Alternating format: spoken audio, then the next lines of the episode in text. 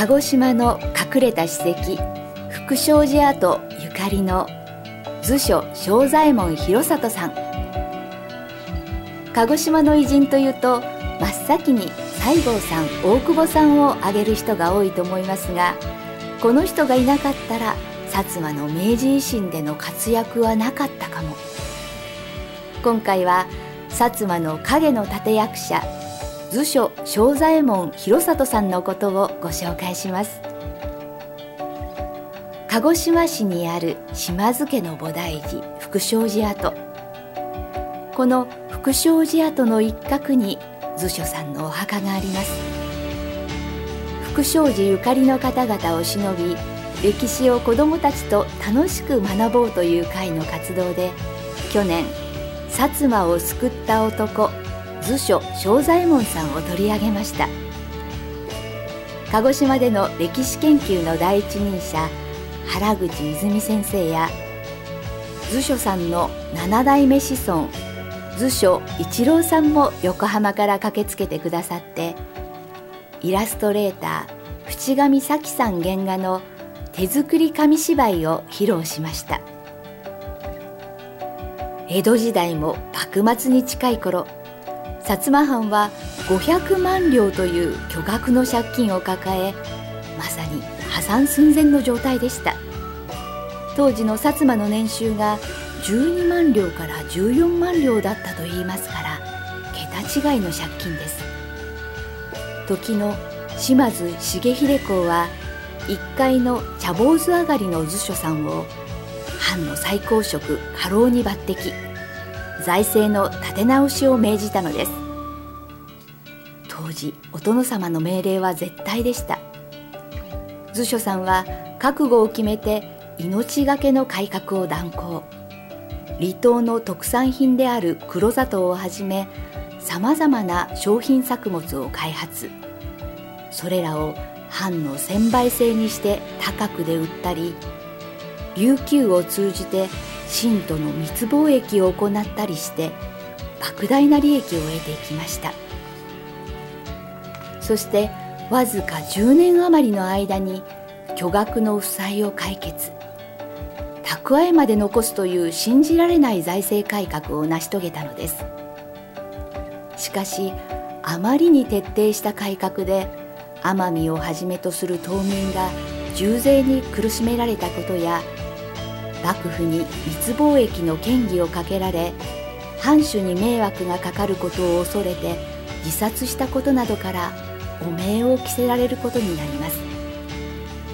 図書家は屋敷も取り上げられ一家は離散。名前を変えて居場所を転々とするなどの迫害を受けました。そんなこともあり図書さんが藩の財政を立て直した薩摩の救世主として評価されるようになるまでにはとても長い時間がかかりました。図書さんの功績をたたえ鹿児島市の天保山に銅像が建立されたのは平成10年。亡くなって実に150年もの歳月が流れていました。お話会で原口先生は子どもたちに薩摩に大きな蓄えがあったからこそ他の藩に先駆けて軍事力を強化したり産業の近代化を図れたんだよ。強い薩摩の礎を作ったのが図書さんで図書さんがいなかったらあの明治維新での西郷さんや大久保さんの活躍もなかったかも。図書さんはまさに薩摩の大恩人と話されました。図書さんの7代目子孫で刀剣闘争研究家としても知られている図書一郎さんも歴史には表と裏があって面白いどっちから見るかで違ってくる。本当はどうだったのか知りたくて今も全国あちこち歩き回っています。自分の目で見て足で歩いて歴史を調べてみたら面白いですよと話しかけました。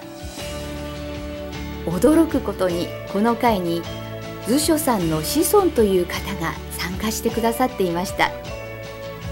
7代目子孫にあたるお母さんの明子さんは母から図書さんのことを薩摩の重臣として活躍したと聞いていました。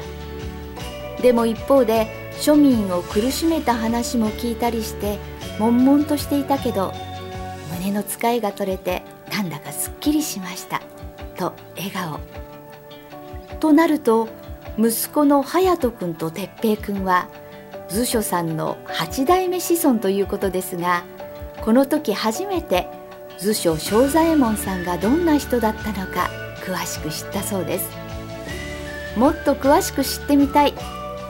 そんな小さな8代目子孫の好奇心からデジカメと筆記用具を持って